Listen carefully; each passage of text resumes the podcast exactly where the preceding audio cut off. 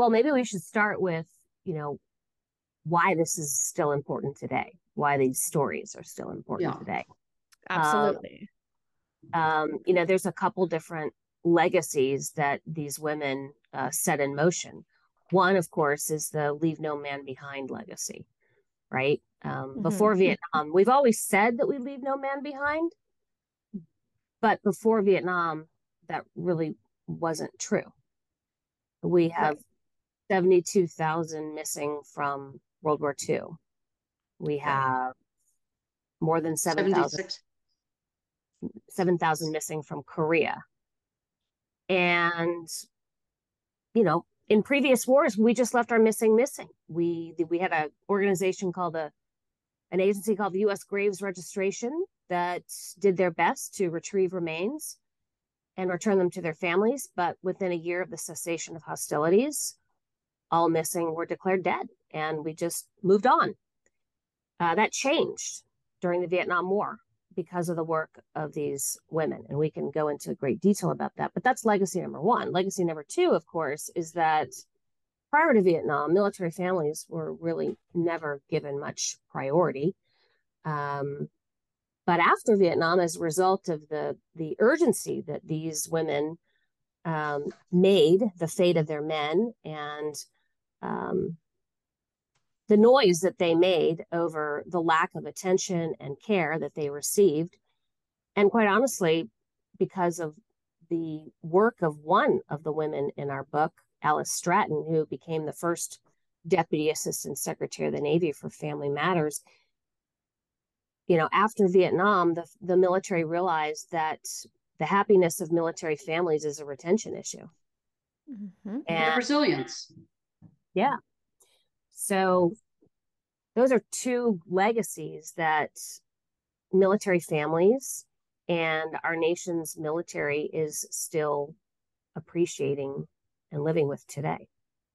So let's walk this back and talk about who you two are because both of you are authors. You are both veterans yourself, and you're not just uh, you know off the shelf authors you both have serious amount of books and writing behind you. And that shows when it comes to talking about individuals and their stories and the depth that you went into this book. And the book that i'm speaking about is unwavering the wives who fought to ensure no man is left behind. And this book is one of the most dense for a good reason books I've ever read. And when I say that it pulls you back, I mean it when you're reading it, it pulls you back into a time that is so drastically different than the current the current in what, what month are we now? May 23. And so it is such a blast into the past but the reality is a lot of the things that happen in this book are um, you know a direct result of where the world was sitting at that time and where women's statures were and that's a really interesting thing that you pull apart in here and this book is so relevant for so many reasons in this day and age but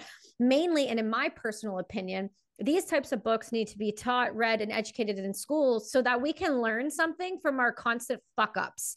You know, the amount of times that we've left people suffering on their own, whether it's in combat, after combat, post, pre, whatever you want to call it, there is a fallout, and the fallouts are the families and the families and the suicide rate. And the statistics are roughly around 94% of special operations families are divorced. So back then, it seemed like women just stuck with the man and they were left behind to fill all of the voids and all of the holes. And the government seemed to once again leave everyone in the quiet and fuck everything up.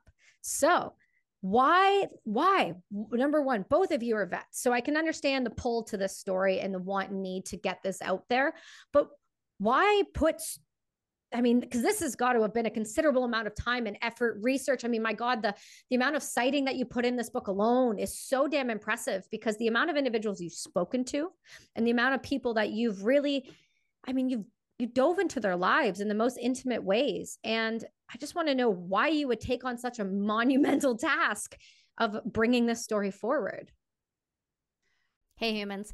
I know you've all been seeing me drink HVMN's Ketone IQ lately. This is a game changer. Jet fuel in a bottle. I use Ketone IQ for everything in my life, whether it's running, cycling, podcasting, or just the extra boost that my brain needs. I won't lie, it helps push me to the next level in all things. I love Ketone IQ and what HVMN stands for Go grab some shots today at hvmn.com and use the code BRASS20 and save. I'll take some of that. I mean, Taylor has written about POWs many times, and we know their story and we know how um, courageous the Vietnam POWs were, the longest held in American history. But what is amazing is the little known story of the women behind them. From my perspective, it was the trailblazing work they did against all odds and the challenges they overcame that are really instructive. Who among us hasn't been through something that's unimaginable? unimaginable? Who among us hasn't dealt with the unpredictable? But going back to when I was you know, a young girl, I read biographies, and it was always informative about how folks cope under things we can't even dream up and what they did to stay true to their message. So I think it's instructive. I think it was an important story. I think we both did. And as we began peeling back the layers, the women revealed things about themselves that weren't immediately obvious at first and how they differed and how their backgrounds differed and how they were strong when they were individuals working on this cause and then how they came together to make themselves stronger against the din and the noise of the 1960s and all that was changing in society gender race our, how we dealt internationally how america viewed itself and what we did with policy. And they went from, as we say, the sidelines to the front lines of their own epic home front battle. It was still that's a heavy that's a heavy task to, to pull this all together. Yes. For me, Kelsey, um, this story began when I was about six years old. And I come from a military family. I was third generation in my family to serve in the Navy. And I spent uh, a good part of my childhood in Coronado, California, uh, the mm-hmm. island in San Diego, which, as you probably know, is a, a, a tight military community. I was Today, there two weeks ago. Oh, well, lucky you. I'll be there mm. in a week. We'll be there two weeks. Mm. Yes. Um, you know, even today, it is a, it is a very, very uh, tight military community. But before that bridge was built, it was tighter military community. And so I, you know, have memories of a six year old memory of the POW's homecoming in 1973. I remember the yellow ribbons on the trees and the handmade welcome home posters on the front porches. Um, and that left that left a mark on me. I grew up with some of the characters in the book, um, some of the children of the uh, POWs and MIAs. Um, and then in the year 2000, I was a volunteer for the McCain for President campaign.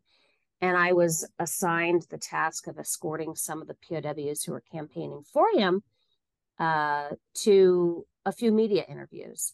And I was struck by the fact that most of the reporters only asked the men about their time in captivity. You know, the typical questions. Oh, while you were a mm-hmm. prisoner of war, were you what were you fed? Were you tortured? Did your wife leave you when you're in captivity? And I knew that these were the longest held group of POWs in our nation's history. But what I didn't know was how successful they were in captivity and also how successful they were post captivity. And I thought, wow, there's got to be some great stories about how these men rebuilt their lives and reintegrated themselves with their families. So that embarked me on a journey. I wrote two books about our POWs got to know them, have a big body of research that I've collected over the last 20 years. And then eight years ago, one of the men, Captain Dick Stratton, whose wife Alice Stratton is a major character in the book, contacted me and he said, You know, there's been so much written about us and our epic, you know, battle against the North Vietnamese, but much less has been written about our wives and their, and our families who waged an equally epic home front battle not just against the US government, but against fellow Americans. And so that embarked me on the journey of writing this book, and I recruited Judy, to uh, to write it with me. It's wild when you read it because the amount of similarities and overlap that you see with the administration then. I mean, it was Richard Nixon, so there was a lot of fallout, but the amount of overlap that you see with Richard Nixon and the overlap you're seeing with the current sitting time, with the lack of accountability, lack of leadership, lack of willing to move. I mean, you've got the iconic photo of the Chinook taking off. We have the iconic photo from my time in service of the Chinook taking off.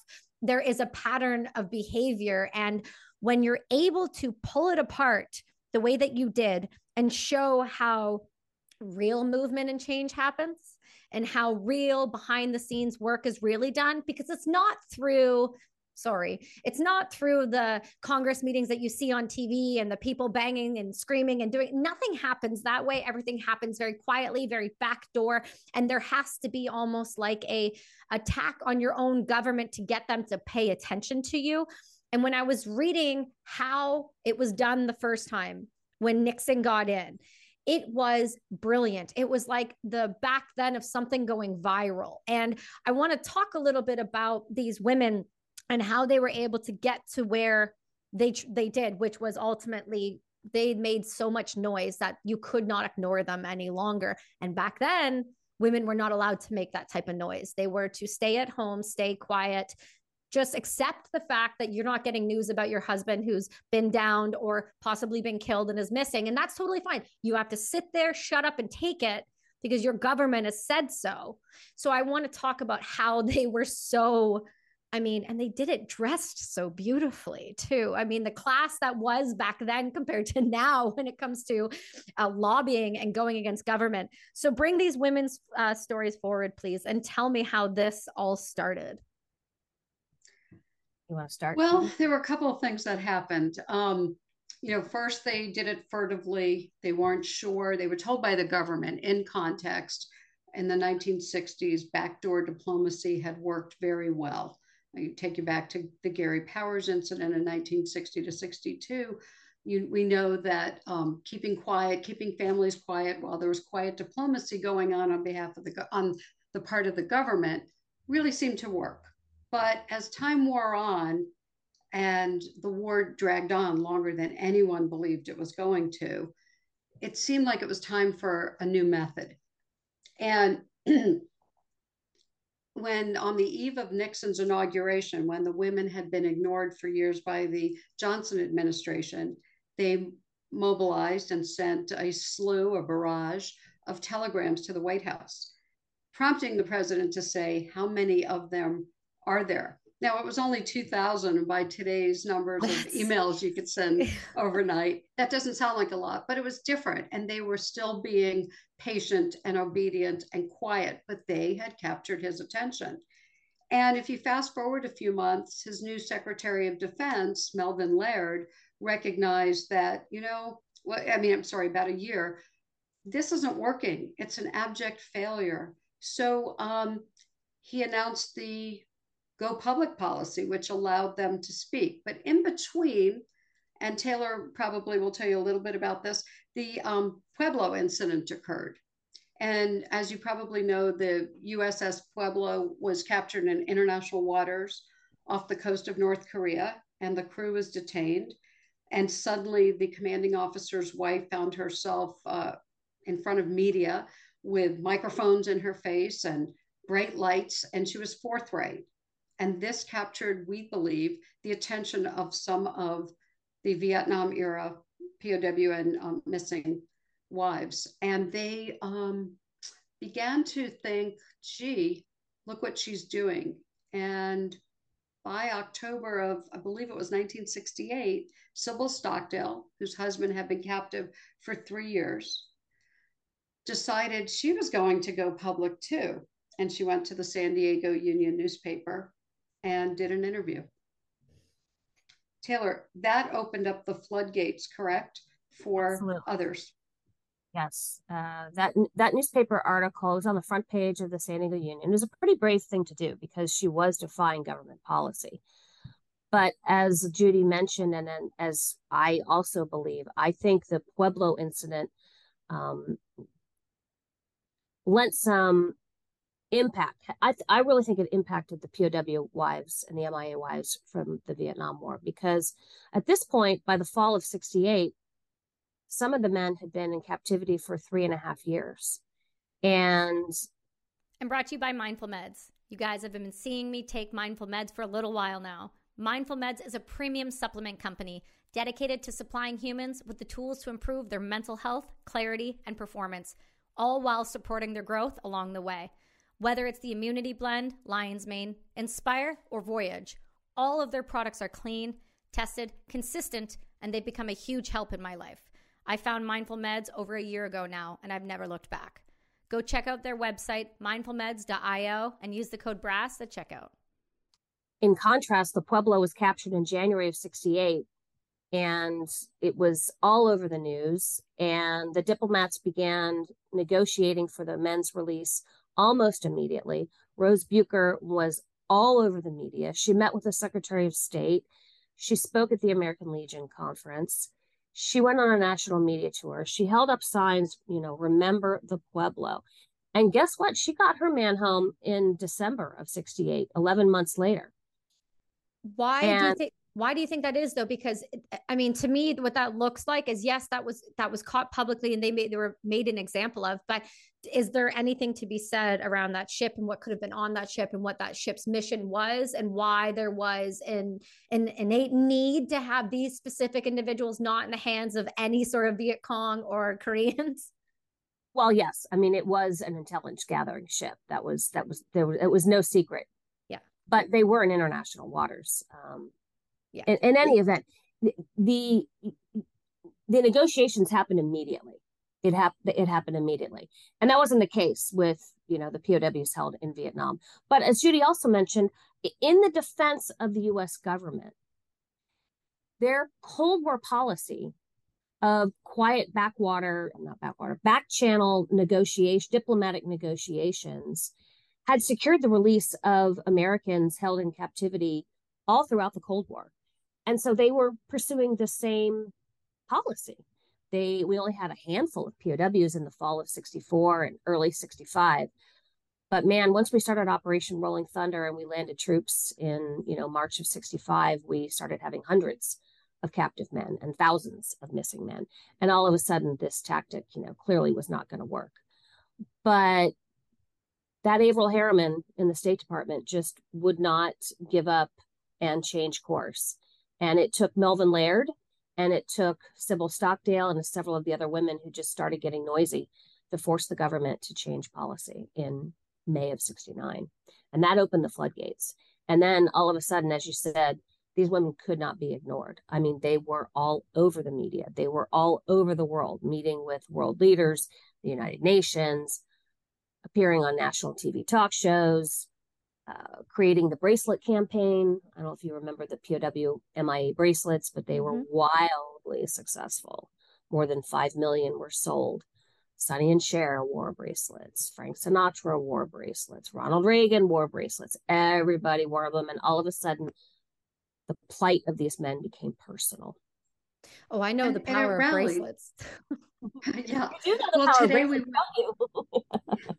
today we wear the rubber band bracelets, but this was the first grassroots organizing, and it was human. It was a humanitarian issue that, in a very divisive war, allowed the nation to rally around a cause together, even though there was lots of disagreement about whether the war should be going on or not. And that is the beauty of the success of their grassroots movement. That you could still win the hearts and minds of people to understand that and and and this was folks from the age of 12 on up who were wearing bracelets all over the nation remembering someone. And it is something that we still do today wearing uh, a rubber band for nearly every humanitarian cause that's out there. And it's really wildly successful. And then taylor mentioned the pow flag. That icon is it's ubiquitous. It flies everywhere and so it flies over federal buildings, it flies over the nation's capital, it flies over the White House, and it's hoisted to make sure we do not forget, which has become a quintessential American value. So this is the change the women wrought. It seems like we need those women again. Sorry. I mean, I'm from a generation where we have moved on to the next one so fast it'll make your head spin. It's true. You know, the the amount of books that are being written about GWOT and the amount of, I mean, I, I'm sitting beside a stack of books right now, and every single one of those people minus one is an author from my time in service. And we have more written, more talked about than ever. But yet it still seems like it's it's more forgotten than it's ever been. Yeah. Yeah, you know, something that might have worked in their favor, if you think back, is they did compete with other causes, but there weren't multiple channels. And now we have so many channels coming out coming yeah. at us. I mean, this is the first televised, fully televised war. Wars had been televised before, but they were orchestrated. This was basically uncensored and basically from the front lines, and it captivated the nation, even though many looked away everybody agreed this was going to be tough. And again, this was a war that we went into thinking it will take us a short amount of time. The stomach for it changed, but the women persisted. Talk to me about these women because it is not like it is again now, where women hold positions and a ton of jobs and have you know six different children. Most people i know who have more than three children are stay-at-home moms because they absolutely have to. But these women were not just stay-at-home moms. They were single parenting and they were running massive households and they were running this conglomerate which turned into this massive movement and the nation like was the national league of families and it turned into this animal. So walk me through what that was like because it seems like you guys you know you've were raised around those children so you could see the impacts. Yeah you have to remember uh, for your listeners uh, you know who are your age um, or younger that in the 1960s you know women lived under very very different restrictions. I mean there were only a few jobs available to them and when they got married and had children those jobs in many cases were not available to them. Um, they women did not travel by themselves the women in our book told told us, you know, we didn't go out to dinner by ourselves. It just was not done. They still wore white gloves when they went out to lunch and drove their car. Uh, they could not get a mortgage or a car without their husband's uh, signature or their father's signature. Uh, they could get the birth control pill; it was available, but Ooh. if they were married, but if they were married, they had to get their husband's permission. In many cases, the doctors would not prescribe it. And if they were single, there were many doctors who would not prescribe the birth control bill, pill to, to single women. It was a very, very different time.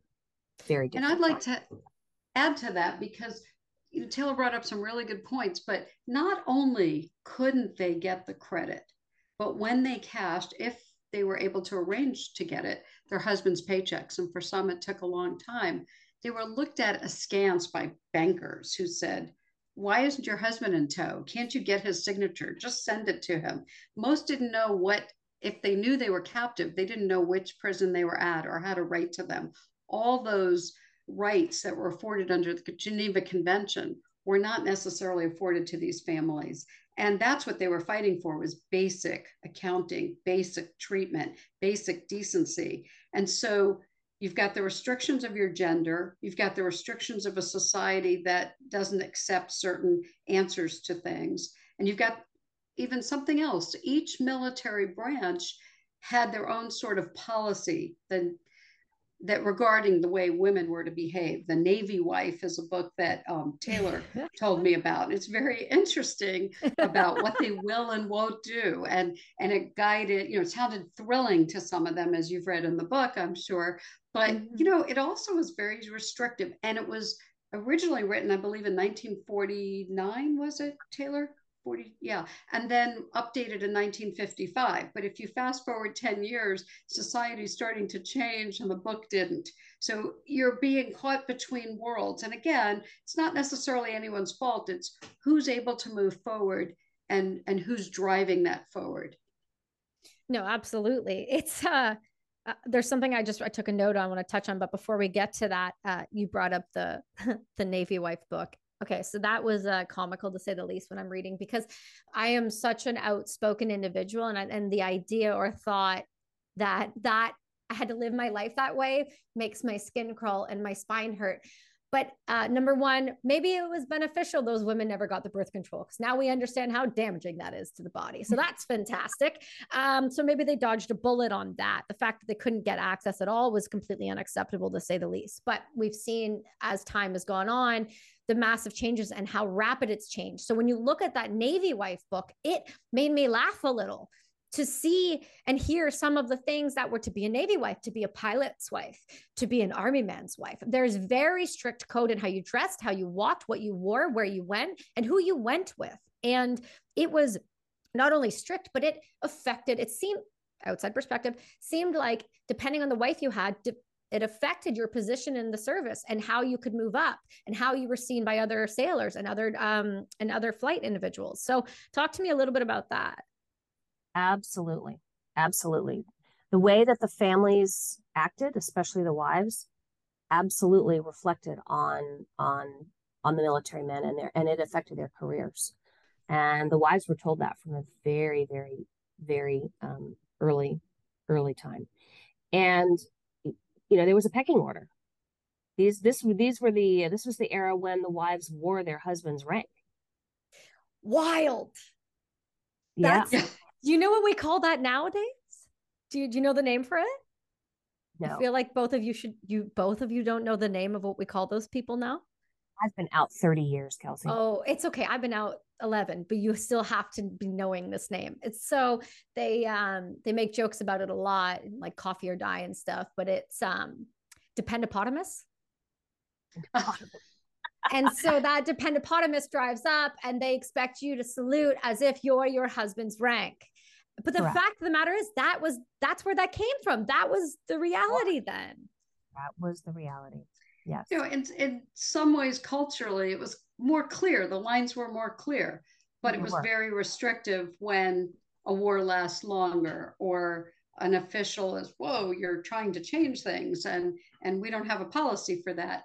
But you know, we're looking at all of us are looking at, at it through the lens of you know era, an era where women are allowed to serve, not only allowed to serve, but flourish. I mean, I was in the Coast Guard and, um, you know, we now have a head of the service who's a female. That was unthinkable at the time. I mean, there was no maternity uniform when women first started.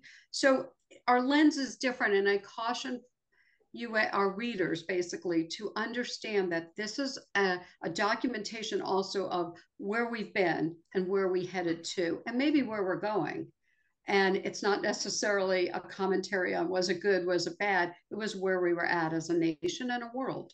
Oh no, and I don't think it was bad. I think highlighting it is is essential. I think it's necessary. I think when you try to change or censor or whitewash or do whatever you want to do to literature from way back when just because you didn't understand understand how Dr. Seuss wrote something or how somebody else worded something and you try to change history you don't get to change history just because of how you feel now that is called censorship so if you're reading this and you're like well I don't think that's fair for those women. Well, too damn bad. That was the reality. Accept it or move on. You have to know that it was not always this easy for women. And I say this easy because I am so sorry. It is this easy for women if you choose to not allow that to hold you back, but others do. I digress. My point is this group of women here nowadays, if we're given half of the rights, a quarter of the rights to what we have now,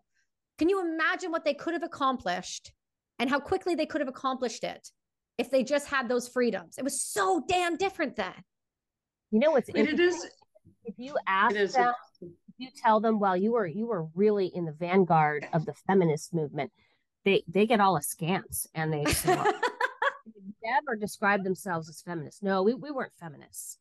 Well, it, it, in in essence, they were. Yes, they absolutely were. They, they were they were blazing trails, but they would never, because of their generation, they just would not describe themselves as feminists. And that's okay.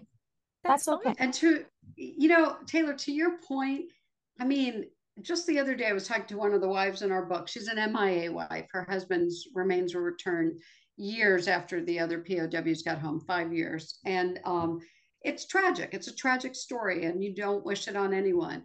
But I asked her, how did you really do it? And she said, and she says this all the time. You know, when you're faced with the unthinkable, you put one foot in front of the other. This was a stoic generation. It doesn't mean it doesn't exist now. It means they did whatever they had to do. They had moxie, they were gutsy, but they also knew how to work within the lines and the boundaries that were drawn for them. And that is instructive too. But you know, I keep thinking when we wrote the book, and I, I, don't know that we've said this to many people during an interview, but we wrote it with um, the excerpts of songs to start tra- uh, chapters to kind of set the mood. Uh, Taylor put together our our song list on Spotify, which you can. Is it on the website, Taylor? It's not on the website yet. Okay, but we can provide that to you. That. The um, but the song that keeps going through my head is Bob Dylan singing "The Times They Are Changing" because nothing captures it better. The role of gender, the role of race, the role of women, the hierarchy in the military, and the hierarchy in society that we impose on one another. Nothing captures it better than the title of that song. God damn, Bob and even Dylan our always feelings got. toward war. Yeah, you're right. I the feelings toward war drastically changed after that. absolutely absolutely. But but what we came to learn is that these women made the fate of their men so important to the nation to the american public that nixon was really left with no other option than to embrace these women. And some people might say that he used them in his campaign to uh, end the war honorably, peace, you know, peace with honor. Um, others would say that he co-opted them, but there's no doubt in my mind that he and the wives were a team in the campaign to make the fate of these men an absolute national priority. I, I, I ask many young people today, I say, do you remember when the royal wedding happened a few years ago? Or if you're old enough, you might remember the royal wedding 35 years ago, 40 years ago of Diana and Charles. People, Americans got up in the middle of the night to watch, Mhm. to watch that live on television. Well, when the POWs returned home, think about this. We had three TV stations, right? NBC, ABC, and CBS. They carried the, the return of these men, 591 men, a tiny fraction of the 58,000 casualties we had in Vietnam, the 2.1 million who served in Vietnam. All three networks carried their return to the United States. They made their first stop in Clark Air Base in the Philippines. So it was in it was daylight there, but it was in the middle of the night in the US. They carried it live on television in the middle of the night, and millions of Americans got up in the middle of the night to watch them get off the plane. That didn't happen for the average Vietnam veteran who was returning home by himself on a plane, on a commercial plane, getting off the airport, getting off the plane in San Francisco, immediately going and changing into his civilian clothes because he was afraid, he was advised to do that because he was Mhm. afraid he was going to be spit on or kicked or derided. Compare that. I mean, the this the, the POW's homecoming was an, a, a national celebration. They got lifetime passes to Major League Baseball. They got a national media tour. They got free cars, free vacations, a White House dinner. All because this handful of women made the fate of them, their return, so important. I would argue that they didn't. Nixon's administration didn't use them. I would argue those women used the hell out of the Nixon administration, and I think that is. and if anybody doesn't see it that way, I think you're missing something.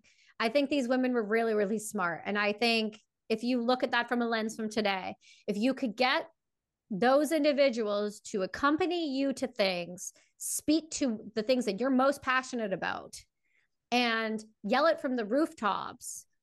I don't think they used them. I think those women used him. And I think they did it brilliantly. And they did it and made it look like it was the president. This was the president's idea. I'm just going to stand behind the man of the country. This is all him. He's all smart. I think they played him like a fiddle. And I think they knew exactly what they were doing. And I think that's what makes them so brilliant. And I would argue that those women need to be speaking and needs to be teaching and need to be educating nowadays what it means to be a powerful woman, what it means to be somebody that can stand up and speak to causes and not be hysterical about it. I think there is a way to do things nowadays to get the right people to listen to you, but so often we put our emotions above everything else and we cannot be in our own bodies and articulate what we're needing thinking and feeling in a way that doesn't like garner some weird viral video of some female screaming at the top of her lungs about something obnoxious. I scream all the time but i scream with important words coming out of my mouth not just to make noise. There's enough noise in this world. So i think there's so much to be learned from these women for today in the way if you want to get something done because frankly, let's be honest with ourselves. The fact that they got the president's attention at all, that that was far enough. The fact that then they took it to the next level and they had millions of Americans staying up, acknowledging what was going on, just to be a part of that history, just to witness, so those people felt like there was people that cared. That is what we are missing. That is what we have been missing in every single war since Vietnam.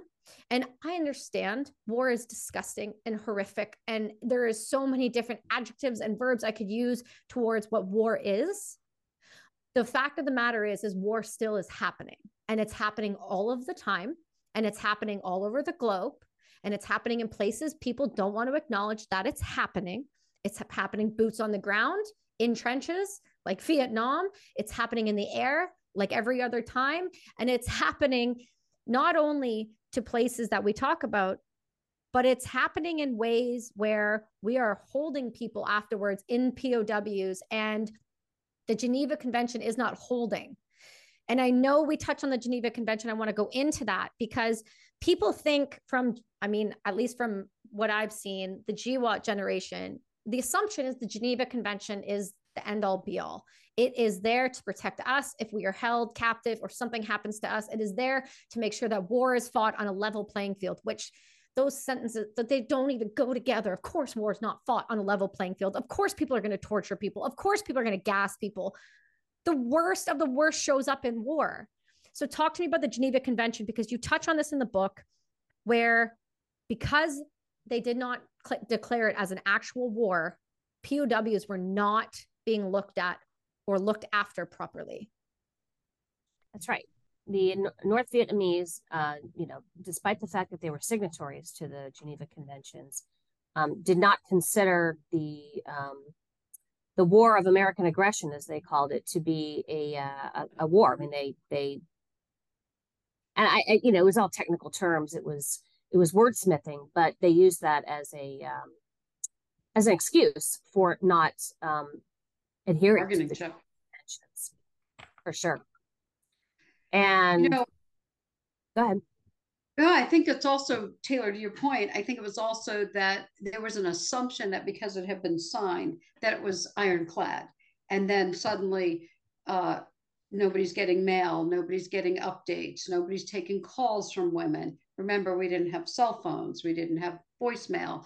You had letter writing, you had telegrams, you had telephone, you know, a telephone, but no voicemail on the other end. It was early.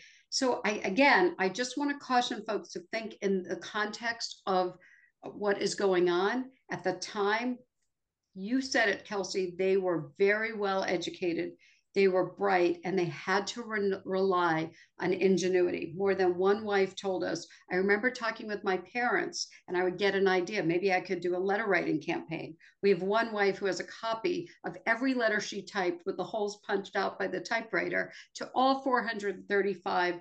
congressmen who were then the number that were in Congress and all 50 senators. This was organization at a level we don't really see today pecking away at their their typewriters and but first starting very carefully so again there was an assumption that the geneva conventions applied across the board and everybody would have their back and then there was working toward changing attitudes, winning hearts and minds.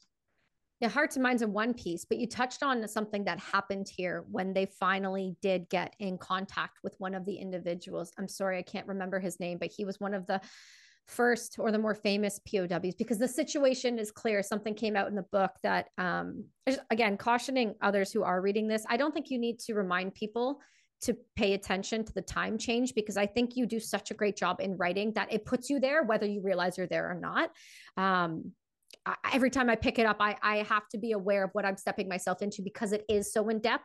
It is so descriptive that I go right into that feeling and that state. So I think you're good on that. But I'd caution to the fact that you tell some fairly aggressive stories in here that are very emotional and taxing and difficult to read. And it is hard to articulate how it made me feel at the time.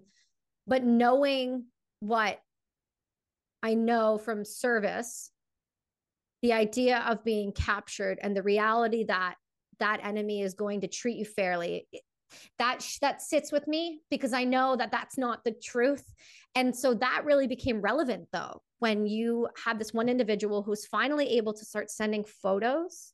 I don't know if I'm giving too much away, but it, oh, I loved it so much because it was such a brilliant workaround spy novelty moment of the book. And I don't know if you're comfortable bringing up and talking about that, but this is how they really started to realize the truth of what was going on to these to these uh, service members. That's right. Sybil Stockdale, the uh, wife of uh, then Commander Jim Stockdale, was recruited by uh, her her contact at the Pentagon, um, and he asked her if she would be willing to um, send encoded letters. And they taught her the code, and she practiced the code, and uh, sent the first letter uh, in the fall of '66, I believe. Yeah, fall of '66 and there were all kinds of hints in the letter to alert her husband that this was not a normal letter. And he picked up on the hint. of course he uh, did. He picked up it. Well, I mean, I thought it was amazing that he picked up on the hint. Um, the letter said, you know, just this letter just needs this this picture just needs a good soak. It included a letter, I mean, included a picture, and the picture the letter said you know this letter this picture just needs a good soak and so he urinated on the picture and it came apart and there was a piece of um, invisible carbon in between the layers of the picture that he could use to write letters secret letters back just by he could write a normal letter and then turn the letter on its side put a piece of carbon on it and write you know what was really going on and so in 60, I believe it was 67, she started receiving these encoded letters from him that um, alerted the intelligence officials. One, he was able to identify some of the missing men who were actually captured. And he was also uh, able to reveal that the men were being tortured, they were being put in solitary confinement, they were malnourished, they were not getting good medical attention. Um, that they essentially were not abiding by the Geneva Conventions. And lots of torture. Mm-hmm. And, That's and the part it. that he wrote, right? Where he was like, they're proficient. I think he used the word something like proficient at torture 16 torture. hours a day. Yeah. Very James Bond like. Right. Lead iron. lead iron 16 Which, hours a day. Yeah, lead iron. Oh, that's mention that you know they weren't the only couple that engaged in some of this uh, clandestine letter writing there were several couples that did that successfully. and uh, Sybil and Jim Stockdale write uh, write about it extensively in their own book, In Love and War, which I would recommend if you haven't yes. read it. Um, but there were several other POWs who wrote about this um, this encoded letter writing practice. Um, but uh, Sybil and Jim became pretty good at it. Yeah, no, no, obviously they did. I mean, it seemed when I was reading that point in the book, I I was like, going to bed and I'd stopped. I was like, I got to see what happens.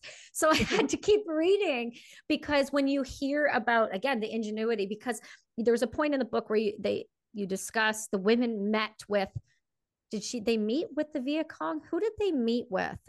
Because there was a The moment where the the North Vietnamese. yeah, they did meet with them. So can you talk to me how that happened? Because when I was reading that, I had to go back and reread it because I couldn't understand how they at that point were getting in meetings when our own government officials weren't having these meetings. This was again an instance of a suggestion from somebody in, within the government, um, but officially there was no trip, and they were on their own. They couldn't call uh, the U.S. government if something happened, but unofficially uh, it was uh, put together probably with a lot of assistance from uh, government assistance, uh, government officials. But they were more than happy to take their message directly to the North Vietnamese. In fact, there is some evidence that one of the men that was there might have been one of the captors of their husband. And I recently shared this with our MIA wife. I said, "Were you intimidated at all with these by these men?" She said, "You know, we had seen worse on the evening news. So while they were very angry, um, we weren't intimidated. We just wanted to bring our men home." Right. So, yeah, there's a lot of angles to this and a lot of ingenuity. And I think life happened very quickly. All they wanted was to make a dent and get those men home. But really, there was a lot of danger and risk involved. I keep hearing, you know, um, some songs from that era of some of the spy shows, and um, you know, and then the the funny comedic side of it was not was not funny at all. I mean, there was a lot at risk, and women traveling alone again was unheard of. There was a man on the trip with them. He was the father-in-law of uh, a missing Marine Corps person, but um, uh, you know, they basically handled this with Sybil leading her cadre of women, and they did this at a time when we were um, still thinking about spies in the James Bond era, but um, they didn't really know what they were getting into, to be honest with you and they just knew that they had to do everything they could to get any diplomatic channel to work. And I mean, it was so drastically different. I would say the spy side of things was so drastically different than it is nowadays. I mean, it still exists very much. It's just very different and everyone seems very normal and it is not like it was back then when you when i was reading how he caught on to the letter and how his response right away he knew boom boom he was looking for this and she was looking for this and both were there i was i was cheering because the idea that he was clear-minded enough after sustaining that type of torture and that kind of prolonged um, time with no food and with no water and not only that especially after seeing and what you wrote and i'm so glad that you put the story in there before you broke down what they were experiencing which was ultimately on the on the news or the TV when they showed what they can do with mind control on some level when you break down an individual. And that is something our services are incredibly fearful of and something that happens when they go you know you go if you're a pilot you go to SERE school um, where you learn how to evade and capture and all of these things. I know that the techniques that were used in you know on that uh, individual are really horrific in order to get that person to respond in the way that he did. I don't know if you're comfortable talking about that story a little bit, but I appreciated where you put it in the book and how you started off with that because that sets the tone for the level of evil that they were willing to go to to illustrate to the American people and the rest of the world what they were doing to Americans. You do know that the uh, School today has been um, significantly informed by the experience of the Vietnam POWs. Absolutely. A friend of mine is a SERE school instructor, and um, I've had her on the show as well. And I know I did not have to go through SERE school, but quite a few of uh, friends did. And I learned a lot about what they do there and how they do it and why they do what they do now. The SERE school in San Diego uh, for the Navy is named for Stockdale. Hmm. And a former POW, Doug Hegdahl, uh, taught there for a number of years. Oh, wow. So um, you know, those who go through SERE school today are benefiting from the experience of these men. No doubt. Uh, it's yeah, it's really it's really tragic, and it's hard for people when they read this. It might be harder for them to understand. I mean, because when when you look at uh, I would say honestly my generation, I mean I'm 34. When they look at GWOT, you look at the people that were involved in that war, the idea of being held captive and tortured was not the same. You knew at some level you were most likely just going to have your head cut off. You know, you knew what was coming down the mm. pike. It wasn't, we were going to keep feeding you and do these things and slowly torture you. Don't get me wrong, torture is involved very often. But when you looked at Vietnam, that was one of the first, you know, public indicators of the trauma they were inflicting. That was one of the first, we're going to throw this in your face and show you what we're capable of and what we're really doing to your people. That was the shock to the system, if you will. Well, you know, the North Vietnamese made a point of, I mean, they they tortured the men, but they really did not want them to die in captivity because these right. men had tremendous propaganda value, tremendous mm-hmm. propaganda value.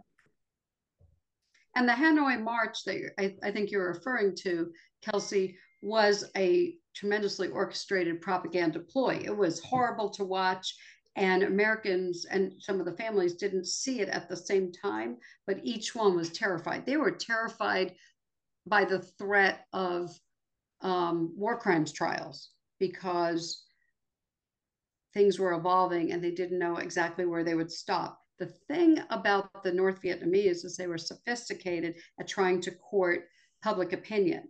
That's this one backfired and it also uh, received the attention of government officials as well.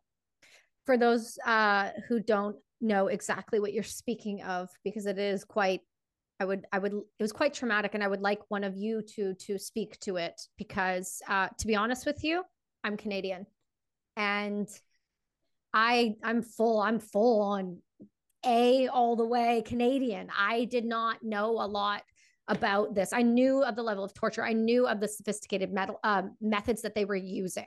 But Vietnam was something that was not taught to us the same way it was taught to Americans. And so when I read about the march, I, I would love if one of you could illustrate what you're speaking to. So the Hanoi March occurred in July of 1966. The North Vietnamese rounded up about 52 of the American POWs uh, shackled them together and paraded them through the streets of Hanoi. And basically allowed the Vietnamese people to take out their anger and frustration on the bombing, about the bombing on these men. Uh, they invited media, they had spectator seating. It was truly a parade of the American air pirates, as they called them.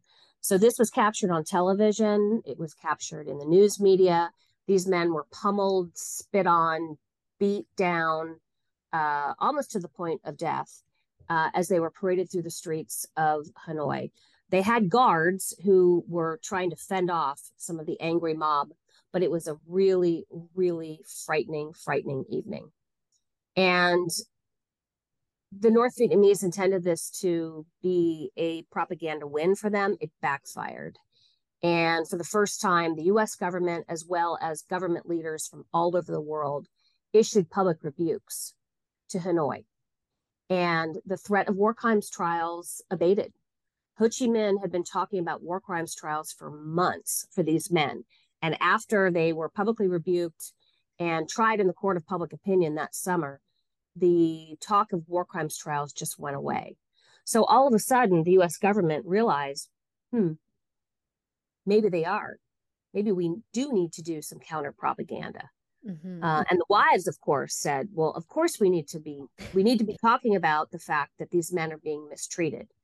But it took another almost three almost three years for the government to actually shift policies and go public and put them put the North Vietnamese on report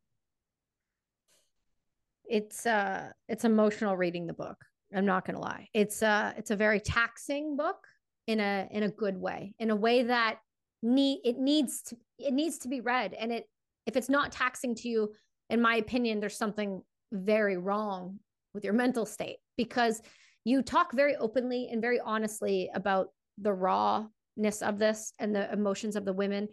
Talk to me about the children because like you said you grew up around a lot of these kids. I mean there's this lovely word we use in coaching and and and a lot of the community i work with and it's called intergenerational trauma. And it's real. Talk to me about these kids.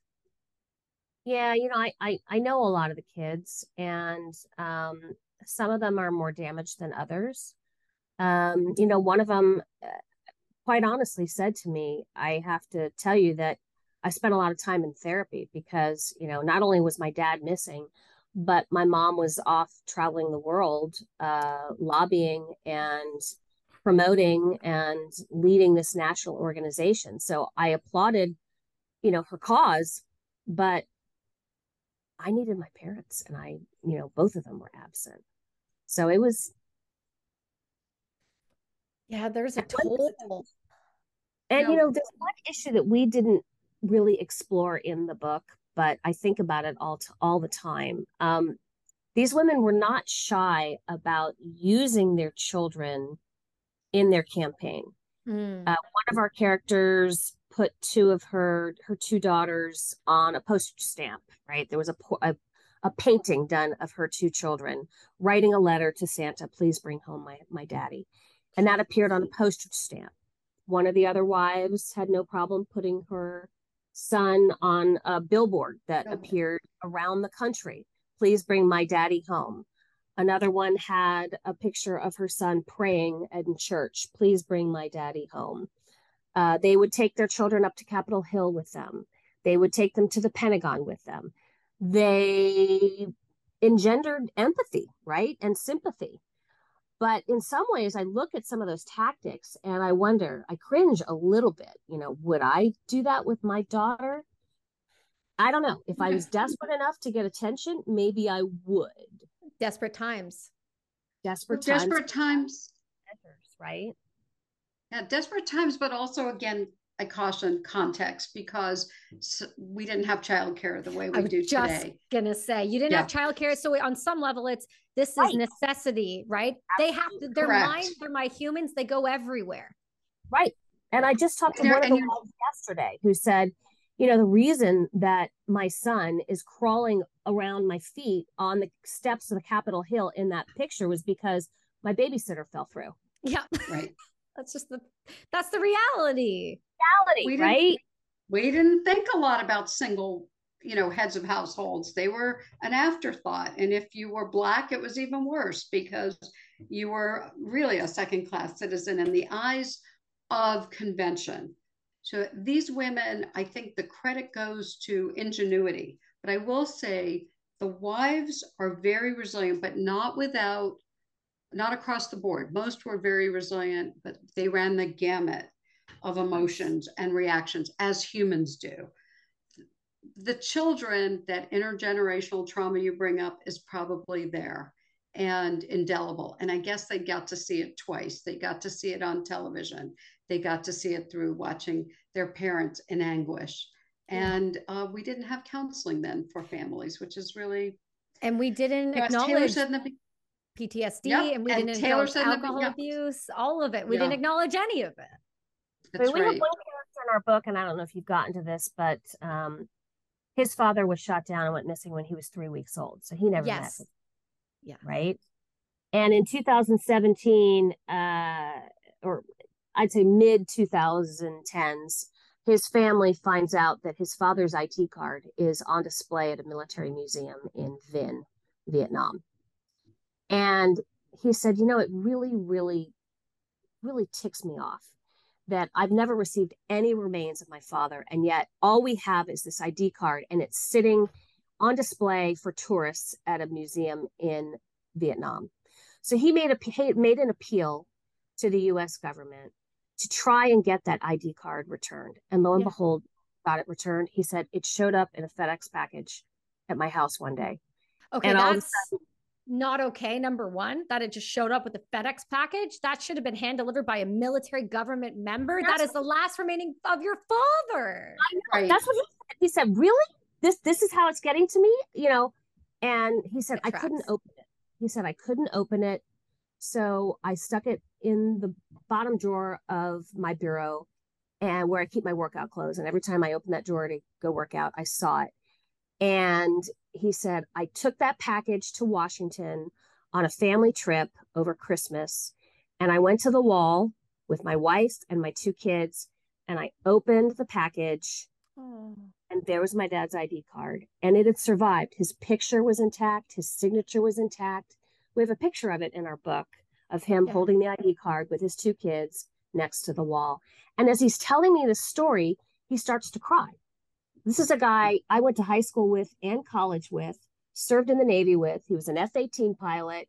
He was on an early season of Survivor. I mean, this guy is, is, is super, super tough, rugged. And he started crying.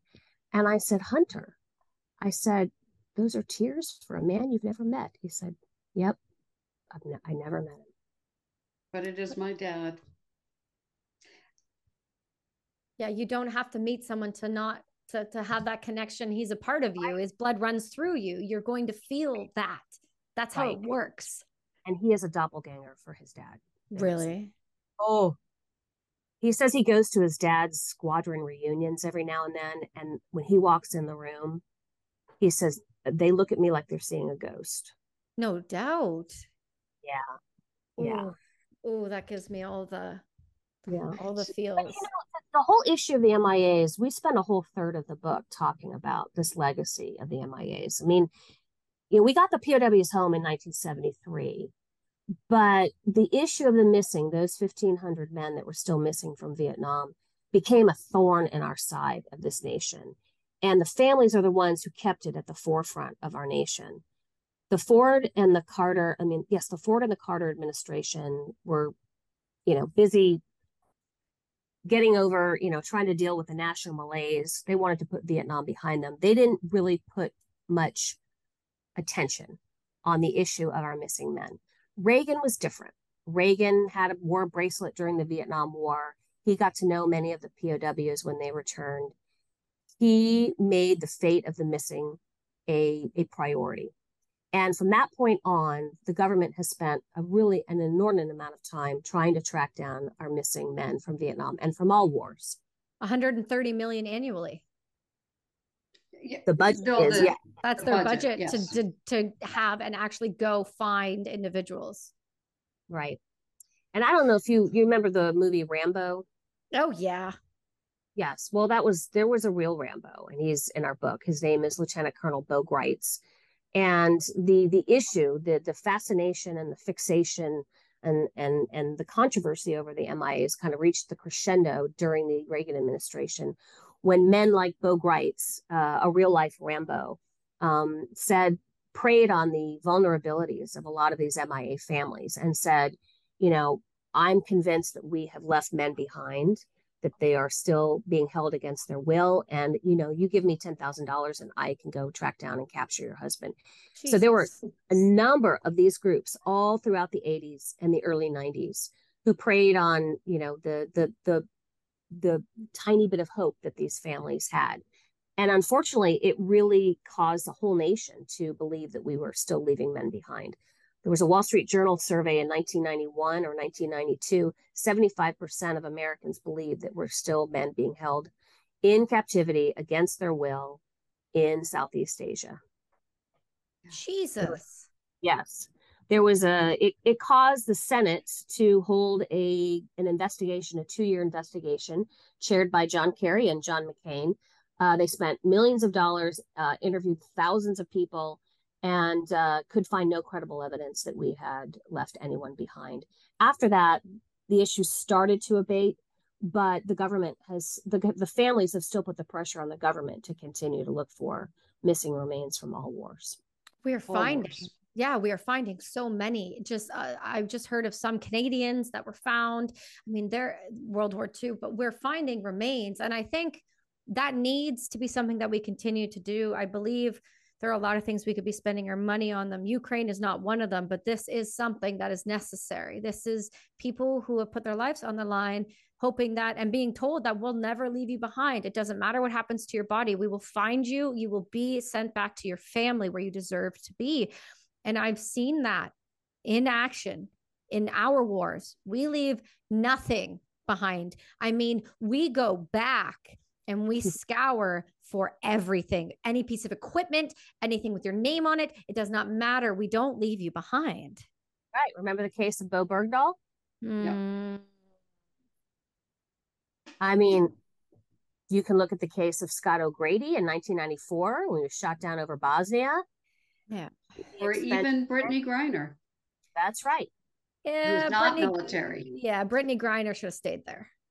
But Um, we we still search because I think it's you know we But like to say it's quintessentially American, but it, it may be quintessentially North you know North America. and it is North America's more. And I would say the Brittney Garner situation uh, is a sticking point in my side because there's also another service member who is currently still sitting over there. And when you know what you're doing, you are aware. Sorry, I have to pause this for one second. I sent a I sent I sent an email to uh I did Alex too. I sent a text. Did you hear me? Can you hear me? Taylor? Okay, okay. Yeah, we both did. Okay, great. um but yeah when you have individuals like that who are you're going to be ridiculous about things i get you you deserve the right to come back you deserve to not be held anyway but if there are other service members i do believe that they should have been taken just as much as she has. I really struggle with that one. I'm going to be completely honest with you. I really really struggle with that one. But what's important to remember is the legacy that these women created for having no tolerance, no stomach for Right. leaving people behind. They, we said no man, but or woman behind. no human being But that comes from Lynch america another ex- Yeah, well jessica lynch is a different that's again that's a different story but if, if you go to war you go somewhere where you are an american or i actually i can't say canadian because we have left a lot of people in afghanistan so uh we ha- we don't leave you behind. Americans they they don't. They will go to the ends of the earth for you. I wish it was like that for all governments. I wish it was like that for all humanity where the value of one human being mattered just as much as another human being regardless if you were a professional athlete or you were a service member or you were somebody taking photos or you were a nurse or you were an aid worker. You all matter. If you are a part of this nation you have a passport under that. You are an american. You deserve to be found. If you are in any sort of I, guess you can group it nato. If you were part of you know because that's really what our conglomerate is right is nato. If you're part of nato you are never going to be left behind. Other governments i can't speak for the way the policies are run are very different. Um, so that is true. And at the end of the day uh, that you know it takes that kind of money to go and find people and remains from that day and age. I mean, it's so long ago now that deterioration happens and composition happens. So we have to go and and look for these people who are still missing because I I know there are, uh, you know, World War II remains. I know that that's always. I mean, that's going to be a long time. Yeah, they're they're still um repatriating remains from World War II. They're digging up uh mass grave sites in um in uh, Hawaii. Yes. Uh, after Pearl Harbor, we took a lot of remains and buried them together in Punchbowl, and they are exhuming those remains. I mean, DNA technology helps, right? Of course. we didn't have a lot of this technology earlier, but they are now able to um, identify remains that have been sitting unknown um, and unidentified for decades. you know you two i i'm we're going to go here in a moment but i wanted to touch on something that i think is important um you know a lot of people choose to write books about difficult things and again what draws people to that is to they're each of their own but to be writing these books they take an emotional toll on the writer and i would like to talk about that with both of you because this is not a a fly by the seat of your pants you know, huck down on paper. This is years and years of deep research, emotional exposure, exposure therapy, if you will, and sitting and listening to these stories. So it had to have had a toll on both of you. A toll. You I don't know if toll. Um, my daughter was two when I started this book, and she's now ten. So, so I, I, I, I can measure the uh, the amount of time and the amount of investment that um, that I made uh, by how tall she is. You know, I think what kept us going, we had many more stories and we constantly had to refine and and cut. And as you know, as an author, probably you can't put everything in there. I think it was the attachment to some of these women that it was harder to let go. And honestly, we keep in touch with them quite a bit now. Some many of them are still alive and um, we have one that's almost 91 and it's really impressive. And it's actually I would say, Kelsey, it's more inspiring than Yeah. upsetting. Yes, we tear up a little bit when to hear you talk about it in a way that we recognize it as a story is really, um, it's actually very uh, fulfilling because that was what we hoped for. Hmm. Because, you know, by eliminating a story or uh, funneling a story, you maybe lose something. And you don't want to do that as a journalist. You want to try to present it the way it was told. But I think it was an honor to rate them. And I'm I couldn't be happier that uh, Taylor recruited me to work with her on this. Although I think we know each other as if we live next door, and we don't. We don't. We wrote in two different states actually. I'm in Florida and she's in uh, Virginia. But we brought different perspectives, we brought different ideologies to the project, but mm-hmm. the women are the ones who shaped this project. We could always hear their voice. And that is what I wanted to leave the audience with that narratives matter, dedication matters, and really being clear and purpose, which we know now has a lot to do with preventing PTSD. It matters. And I think I want to encourage everybody to read the story because and the set of stories because I hope it's inspirational should we ever go through the unimaginable again. And I think we might. Yeah. You don't want my response on that. You, you you ladies don't have time for the energy I got for that. It's true though. You do need to read this book. Uh, quite a few of our listeners are you're not watching, but if you um, are watching, this is um, this amazing cover here. It I I love the way I love I love how you illustrated this on the on the front cover. I got to tell you, it's so obvious. It's so beautiful. It captures exactly what you're talking about and it can put you this book puts you it puts you right back. It it it pulled me so far back. And um i got to tell you it was an honor to read it and get the chance to to see this before everyone else. Um it is something that is worth sitting down and picking up physically. I think there's something to be said about reading a physical book. And um, i'm sure the audio is going to be fantastic but sitting down with this physical book, there's something about being able to hold the photos and see the photos, and the connection to the family is so much deeper. Um, so I do recommend that everybody go grab a copy of this book, and we'll make sure that we put everywhere you can find it in the show notes.